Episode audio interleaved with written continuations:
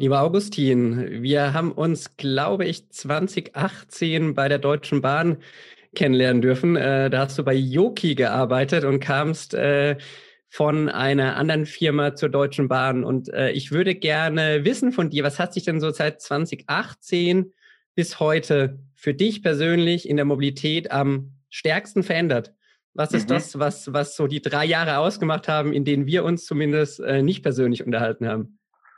Puh, dann muss ich kurz nachdenken, weil so viel passiert ist. Ähm, was, äh, sage ich mal, eine wichtige Entwicklung für mich war, war, dass die Städte und auch die Anbieter äh, ja gemerkt haben, so der One-Fits-All-Approach, den Uber und so weiter vielleicht anfangs ausgerollt hat, äh, dass das nicht funktioniert. Ähm, mittlerweile sind, glaube ich, alle Stakeholder auf Städteseite, öffentlicher Nahverkehr, aber auch ähm, Betreiber dann, sage ich mal, auf den Trichter gekommen oder denen ist klar, dass das Mobilitätsangebot ähm, divers ist und regional angepasst werden muss. Das war eigentlich so ähm, das Hauptlearning, was ich am wichtigsten auch finde. Und äh, wenn man so auf die Landschaft an Mobilitätsangeboten schaut, ähm, das ist ja auch nochmal viel diverser geworden. Die ganzen Kick-Scooter-Anbieter sind auf den Markt gekommen. Ähm, in manchen Regionen Europas sieht man die Ausprägung von äh, Moped-Sharing wie in Holland oder in Belgien ähm, das ganze Thema Ride-Hailing ähm, und äh, Ride-Sharing, Shuttle-Dienste ähm, hat, ist weiter vorangekommen. Also sind eigentlich, äh, ja, ist eigentlich recht viel passiert, seitdem wir uns nicht gesehen haben. Und das Wichtigste für mich ist, dass es eigentlich diverser geworden ist, vielfältiger, was letztendlich gut für die Nutzer ist und äh, dass einfach Städte und Operator und auch die, die, sag ich mal, die Nutzer dann mehr miteinander agieren, um dann ein Mobilitätsangebot zu schaffen, was regional passt.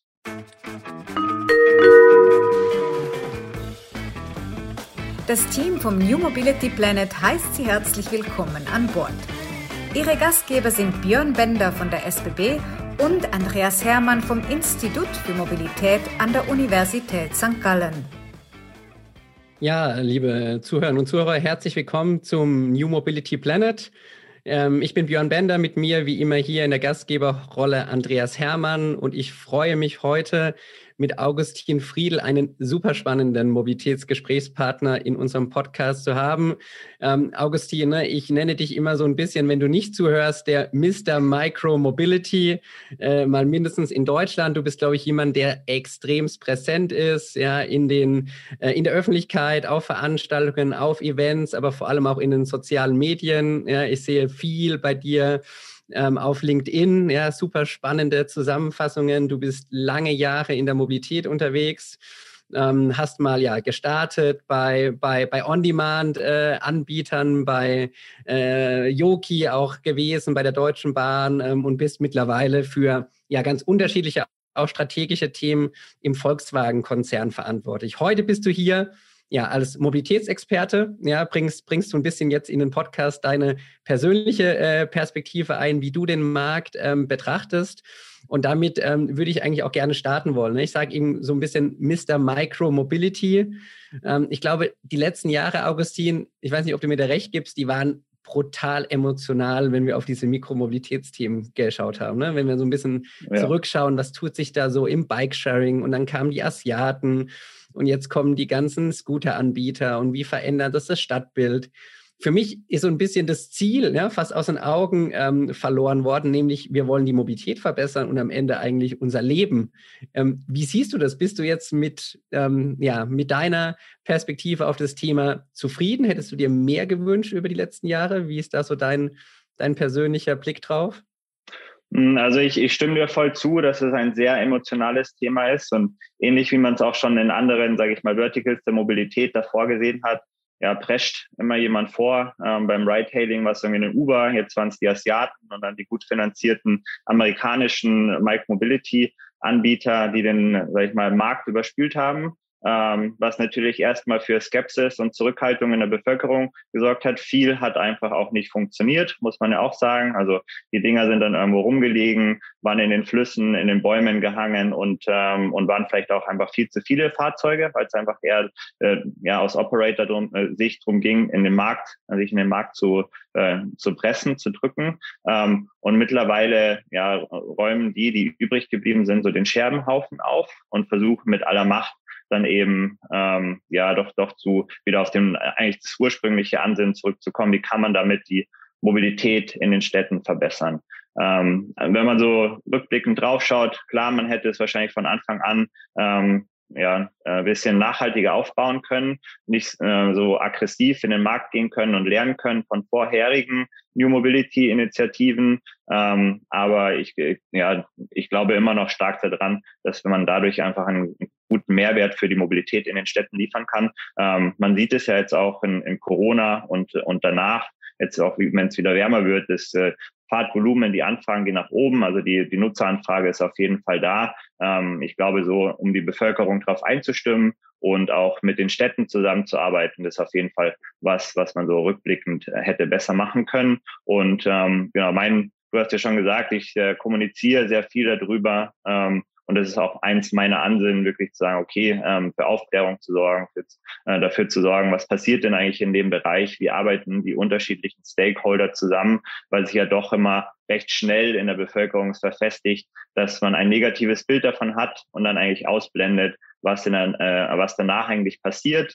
Ähm, und man muss es einfach so sagen, Microbility mit Kickscootern und Bikes ist immer noch eine sehr junge Industrie, ein sehr junger Bereich. Ähm, und da ist es aus meiner Sicht ähm, ja ganz klar, dass es zu Weiterentwicklungen kommt und viel vielleicht auch, sag ich mal, probiert werden muss und auch nicht funktioniert, nochmal verbessert werden muss. Ähm, und letztendlich, das versuche ich da auch durch meine Publikation, durch meine persönlichen privaten Aktivitäten dann einfach äh, zu beleuchten, ähm, dass da einfach doch recht viel passiert, um dann auch ein nachhaltiges Setup dann äh, zu generieren für die Operator, für die Städte und dann ganz wichtig für die Nutzer dann eben auch. Mhm. Kannst du deine, deine Aktivitäten, die du eben beschrieben hast, mal so ein bisschen ähm, erklären für, für die Zuhörer und Zuhörer? Ne? Das ist ja ganz spannend. Ich habe dich ja nicht ohne Grund Mr. Micro Mobility genannt. Du hast, glaube ich, in unterschiedliche Themenbereiche schon reingeschaut. Beschreib mal kurz, was hast du denn alle schon gesehen in den letzten Jahren in, dieser, in, in, in diesem Umfeld und, und was macht eigentlich jetzt Mikromobilität für dich wirklich aus? Also es gibt mhm. ja zig Definitionen auch, ne? wenn man irgendwie googelt, äh, findet man nicht irgendwie die gleiche Definition. Wir sprechen jetzt hier nur von Fahrrad und Scooter und wir sprechen nur von urbaner Mobilität. Da findet man ja ganz unterschiedliche Dinge. Wie schaust du da drauf? Ja, also vielleicht von äh, was ich mache und was ich beleuchte der Themenkreis, den ich beleuchte, ist eigentlich recht umfassend. Also kann man ähm, zusammengefasst mit, den, mit dem Begriff Case beschreiben, also Connected, Autonomous, Shared und ähm, Electrified Mobility. Das sind so die Themen, die ich, die ich eben beleuchte. Und ähm, genau, ich, äh, was mich da unheimlich interessiert, ist eben A, einmal die, die Trends zu beleuchten. Ähm, was passiert gerade in den unterschiedlichen Industrien, nicht nur in Europa oder in Deutschland, sondern einfach global.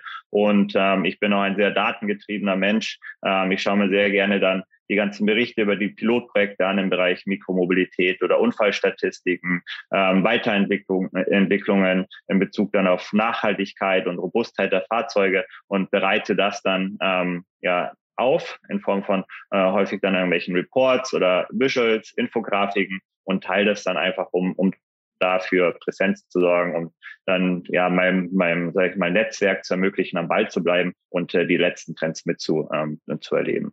Und ähm, genau, was, was passiert da eigentlich in, in dem Bereich? Was, was entwickelt sich da, da weiter? Ähm, ja, die, also wie gesagt, die, die, die, die Fahrzeuge entwickeln sich weiter, die, die ganze Technologie drumherum ja, was da ähm, für ein Augenmerk drauf gelegt wird, ist ja teilweise schon schon absurd. Ja, die, die, die Scooter sind mit ähm, sind mit, mit Sensoren ausgestattet für Sidewalk Detection, für irgendwie Anti-Crash-Systeme, für parken Sie richtig. Ja, ich meine, das wäre auch mal schön, das sowas dann in anderen Fahrzeugkategorien zu haben.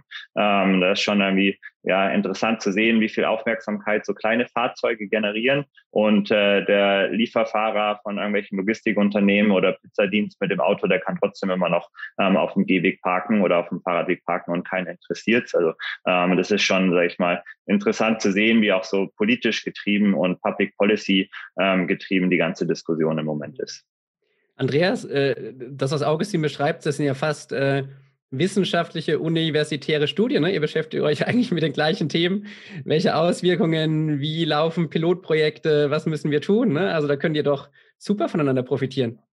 Absolut. Ich bin ja auch ein aufmerksamer Beobachter deiner Ausführungen und deiner Beobachtungen und ähm, wir befassen uns ja auch mit diesem Thema Mikromobilität. Darf ich darf ich zwei Beobachtungen, die einfach mal ähm, erläutern und da wird mich deine, deine Meinung dazu interessieren. Die erste ist, ähm, ein Hauptproblem äh, vieler dieser Projekte, äh, Mikromobilitätsprojekte ist, dass ähm, diese, diese Fahrzeuge im Prinzip nicht in den ÖV integriert sind. Ja, ich erlebe das hier in St. Gallen. Ich komme am Bahnhof an, habe natürlich das Generalabonnement von, den, von der SBB und kann quasi ohne Zusatzkosten nach Hause fahren mit dem Bus, aber für Mikromobilität muss ich wieder bezahlen. Ja, also das Ding ist nicht irgendwie äh, äh, integriert.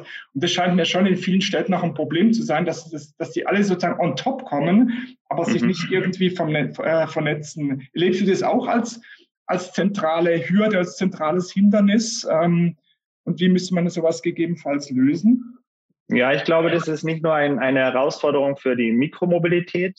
Äh, man kann es ja auch mit anderen Verkehrsmitteln sieht man ja genau das Gleiche. Man gut im, im Züricher Innenstadtbereich oder Berlin Innenstadt wäre das vielleicht gut, ähm, einfach einen Kickscooter oder einen Bike zu haben, dass man dann innerhalb des ÖVs ähm, äh, Abo oder des Abos, das man eh schon abgeschlossen hat, weiterentwickeln kann. Irgendwo anders am Stadtrand ist es vielleicht das Carsharing-Auto und so weiter. Die sind ja auch wenig integriert. Ähm, ich glaube, das ist, das ist aus, aus meiner Sicht der, der nächste Schritt, um da dann auch ja die Bequemlichkeit hinzubekommen für die Maßangebote also Mobility as a Service Angebote auf, auf einer Plattform, um dann auch wirklich zu einem Status zu kommen, der ebenbürtig ist oder sogar besser vielleicht, wie, wie das, das persönliche Auto, der, der Privatwagen. Ähm, die Herausforderungen in der Vergangenheit waren aus meiner Sicht vielfältig oder sind immer noch vielfältig. A, es ist einmal die Datenhoheit. Ähm, ja, wem gehört der Kunde? Wem gehören die Kundendaten? Das ist einfach eine, eine Fragestellung. Da tun sich die Unternehmen schwer und auch der öffentliche Nahverkehr schwer, da eine Lösung oder eine Einigung zu finden. Das zweite ist, ist einfach ganz klar die Priorisierung auf der Roadmap. Also einem großen Micromobility-Anbieter ist es wahrscheinlich wichtiger, schnell in viele Städte zu expandieren, als sich jetzt, sage ich mal salopp gesagt, äh, ähm, die Nitty-Gritty-Arbeit mit äh, einem ÖV, die Bürokratie mit einem ähm, ÖV aufzubürden. Alleine kann man ähm, in der jetzigen Phase, in der die meisten sind, wahrscheinlich viel schneller wachsen ähm, und viel mehr Aufmerksamkeit generieren, um dann letztendlich wahrscheinlich auch wieder Finanzierung und den ganzen Rattenschwanz, äh, was dann damit noch, noch dabei hängt, dann zu, zu rechtfertigen. Ähm, und ein letzter Punkt, ich glaube, das habt ihr auch äh, bei der SBB in der Schweiz gemerkt, ja, die, die, äh, die Langlebigkeit der Micromobility-Anbieter ist manchmal vielleicht nicht gegeben. Ja, ähm, ich glaube, ihr habt auch schon äh, bei den Hubs ähm, in Zürich mehrere Anbieter, ähm, mehrere Sticker der Anbieter eben anbringen müssen, weil die dann irgendwie wieder verschwunden sind. Das ist natürlich dann auch was, was beide Seiten, glaube ich, so ein bisschen scheuen. Der öffentliche Nahverkehr ja, der weiß nicht, okay, ist der Anbieter in einem Jahr überhaupt noch da oder muss ich das gleiche Spiel dann nochmal mit, äh, mit dem, einem ähnlichen Anbieter in Grün halt eben machen und äh, von, sag ich mal, ähm, ja, Micromobility-Anbieter, die wissen häufig auch nicht, okay, wie lange bleiben sie in der Stadt? Entweder geben sie komplett auf oder ziehen sich wieder zurück und das sind dann natürlich auch nochmal äh, Punkte, die man berücksichtigen muss. Darf ich da noch eine zweite Beobachtung hinzufügen, die sich genau deckt mit dem, was du angedeutet hast? Äh, ich erlebe die so als, das sind Startups, die kommen in die Städte rein, die in gewisser Weise wollen sie den Markt rocken, so von der Mentalität her, und wollen es den mhm. langsamen, trägen Stadtwerken mal so richtig zeigen. Aber über diese Euphorie geht ja eigentlich die Kundenperspektive verloren, weil am Ende äh, kann ich nicht nur mit Mikromobilität reisen. Ich muss gucken, dass ich irgendwie zum Bahnhof komme, dass, ich, dass, dass es passende Hubs für mich gibt, wo ich diese, diese Fahrräder oder diese, diese Roller irgendwie äh, in Empfang nehmen kann. Ähm, also im Prinzip äh, muss Mikromobilität per se intermodal angelegt sein. Und, und das scheint mir so in dieser, in dieser ja, ähm, Rock'n'Roll-Mentalität dieser Startups gelegentlich verloren zu gehen. Äh, ist, mhm. das, ist das eine falsche Beobachtung oder, oder siehst du es auch so?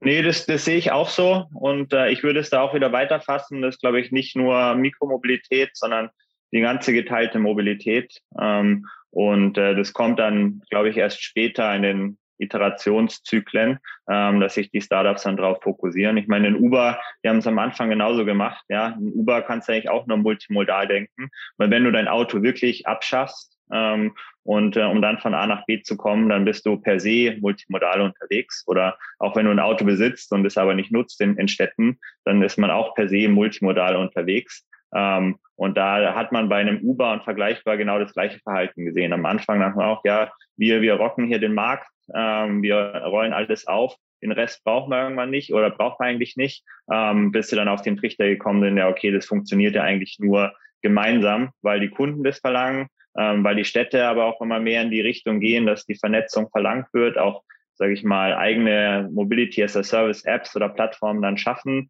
Manche mehr progressiv als andere. Belgien zum Beispiel, ich glaube, da gibt es ja sogar die Pflicht in Brüssel, sich zu integrieren ähm, und so weiter. Also ich glaube, das ist so, ähm, also ich, äh, ich stimme dir komplett zu. Ähm, ich, äh, die, ja, die, das Verhalten sehe ich auch. Ähm, das ist, glaube ich, der Phase der Startups oder der Unternehmen geschuldet. Und später, ähm, dann, je älter sie werden, wenn sie dann überleben, kommen sie dann doch, sage ich mal, auf den, den Trichter oder sehen dann doch den Mehrwert, sich zu vernetzen und äh, dann einfach die Multimodalität dann zu fördern. Ähm, und äh, wie gesagt, für mich ist funktioniert geteilte Mobilität nur multimodal, ähm, weil einfach die Bedürfnisse ähm, ja unterschiedlich sind, je nachdem, ob man die Kinder zur Schule bringt, den Kindergarten einkauft oder schnell zur Arbeit fährt. Ähm, und da das und das ist ja auch gerade der Charme, dass man dann für jeden Use Case sozusagen das richtige Fahrzeug dann ähm, zur Verfügung hat oder den richtigen äh, den richtigen Mode. Björn, es braucht einen Integrator, nicht nur auf der Ebene der Apps und der Mobilitätsplattform, sondern auch auf der Ebene der Hardware, sozusagen der, der Gefährte, wenn man so will. Das ist doch eure Aufgabe, oder? Ja, das ist ja auch ein bisschen das Thema, über was wir oft sprechen. Ja, Augustin, ich bin einfach fest davon überzeugt, dass wir viel zu stark auch diese ganze Thema Verknüpfung digital denken und den physischen Bereich ein bisschen außen vor lassen. Ne? Der ist unattraktiv, der ist vielleicht nicht sexy genug, äh, der bietet aber wahnsinnig viele Hürden. Das ist das Beispiel jetzt mit dem Hub in Zürich ja schon gebracht, ja, wo wir auch ja ganz genau uns ansehen, was verändert das eigentlich an Mobilitätsverhalten, wenn der Weg zum Perron, zum Gleis eben nicht mehr ewig lang ist, wenn er eben gut beschildert ist, wenn er gut auffindbar ist, wenn er am Ende auch noch digital buchbar integriert ist, ist es perfekt.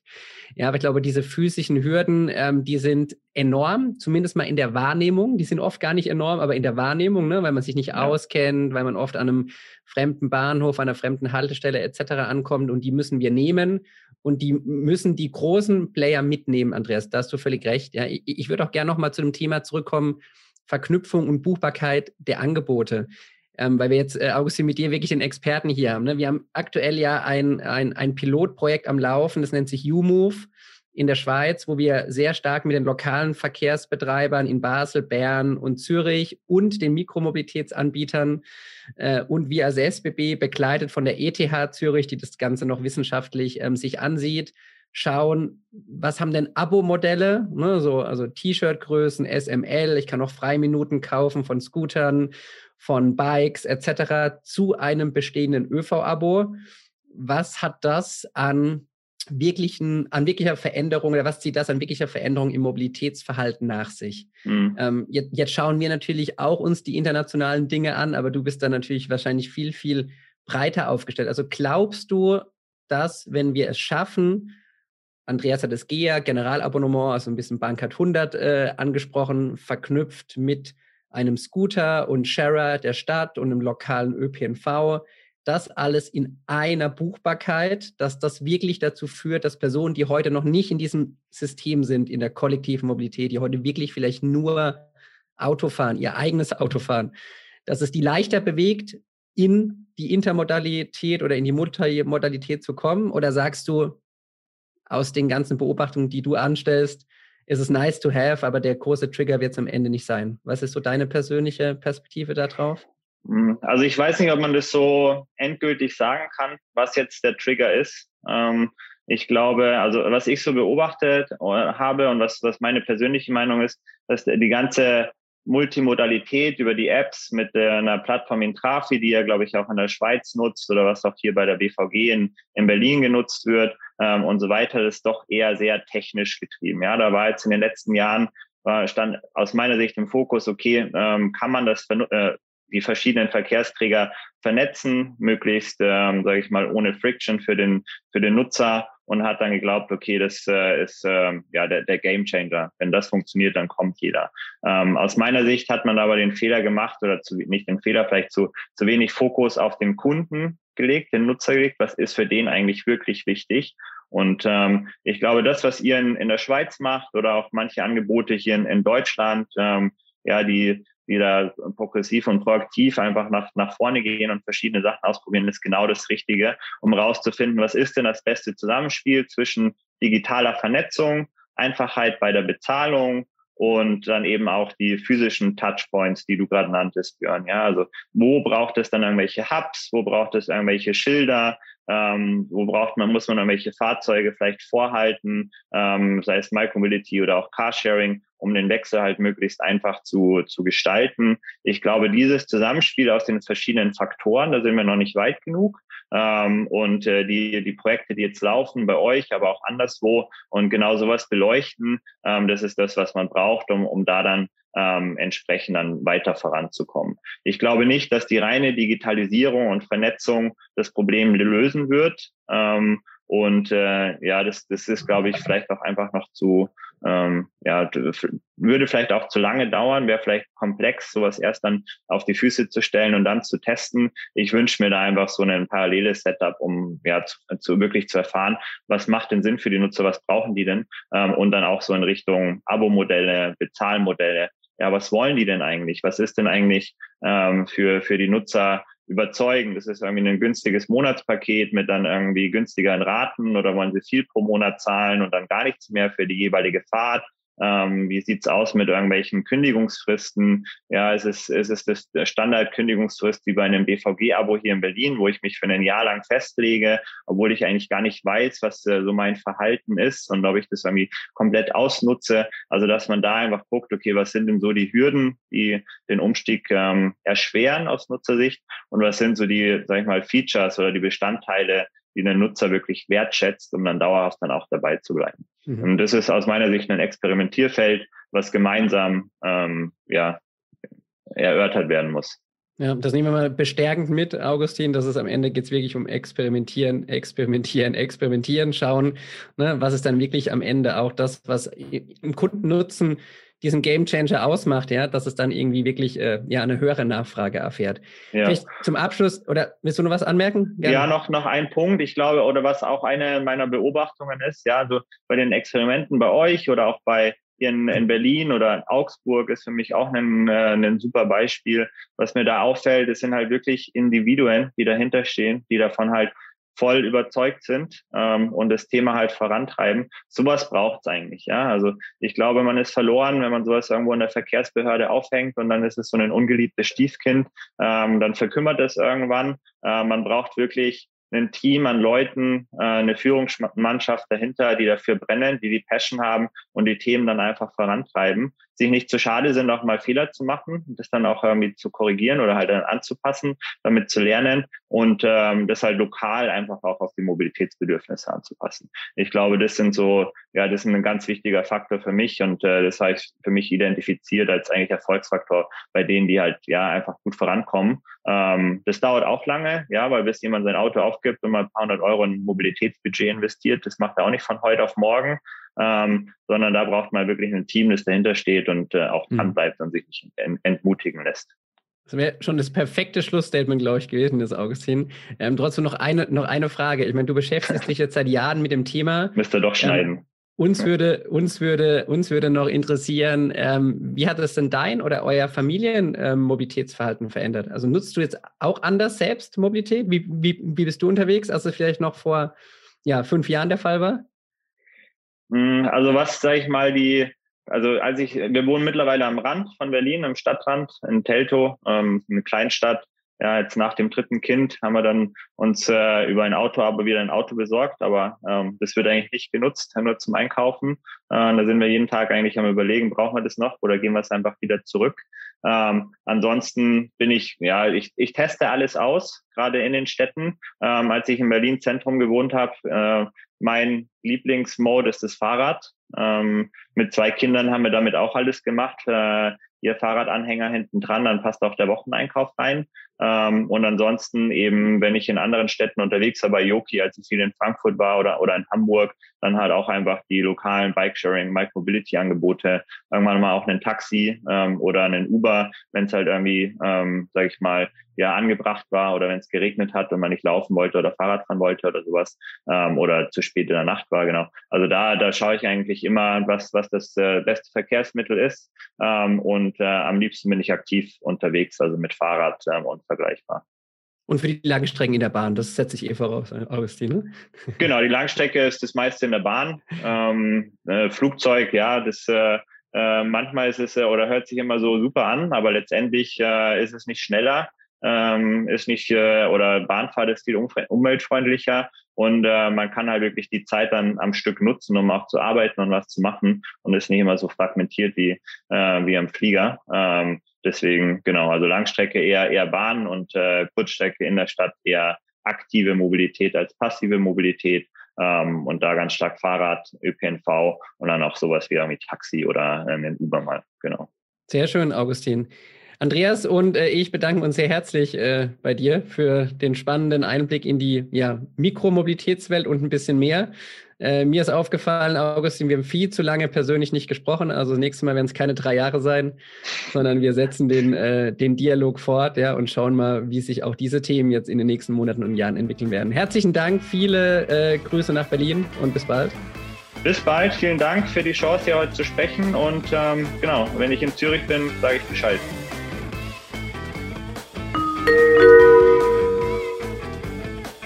Danke, dass Sie uns begleitet haben. Nächsten Donnerstag geht die Reise mit einem spannenden Thema weiter.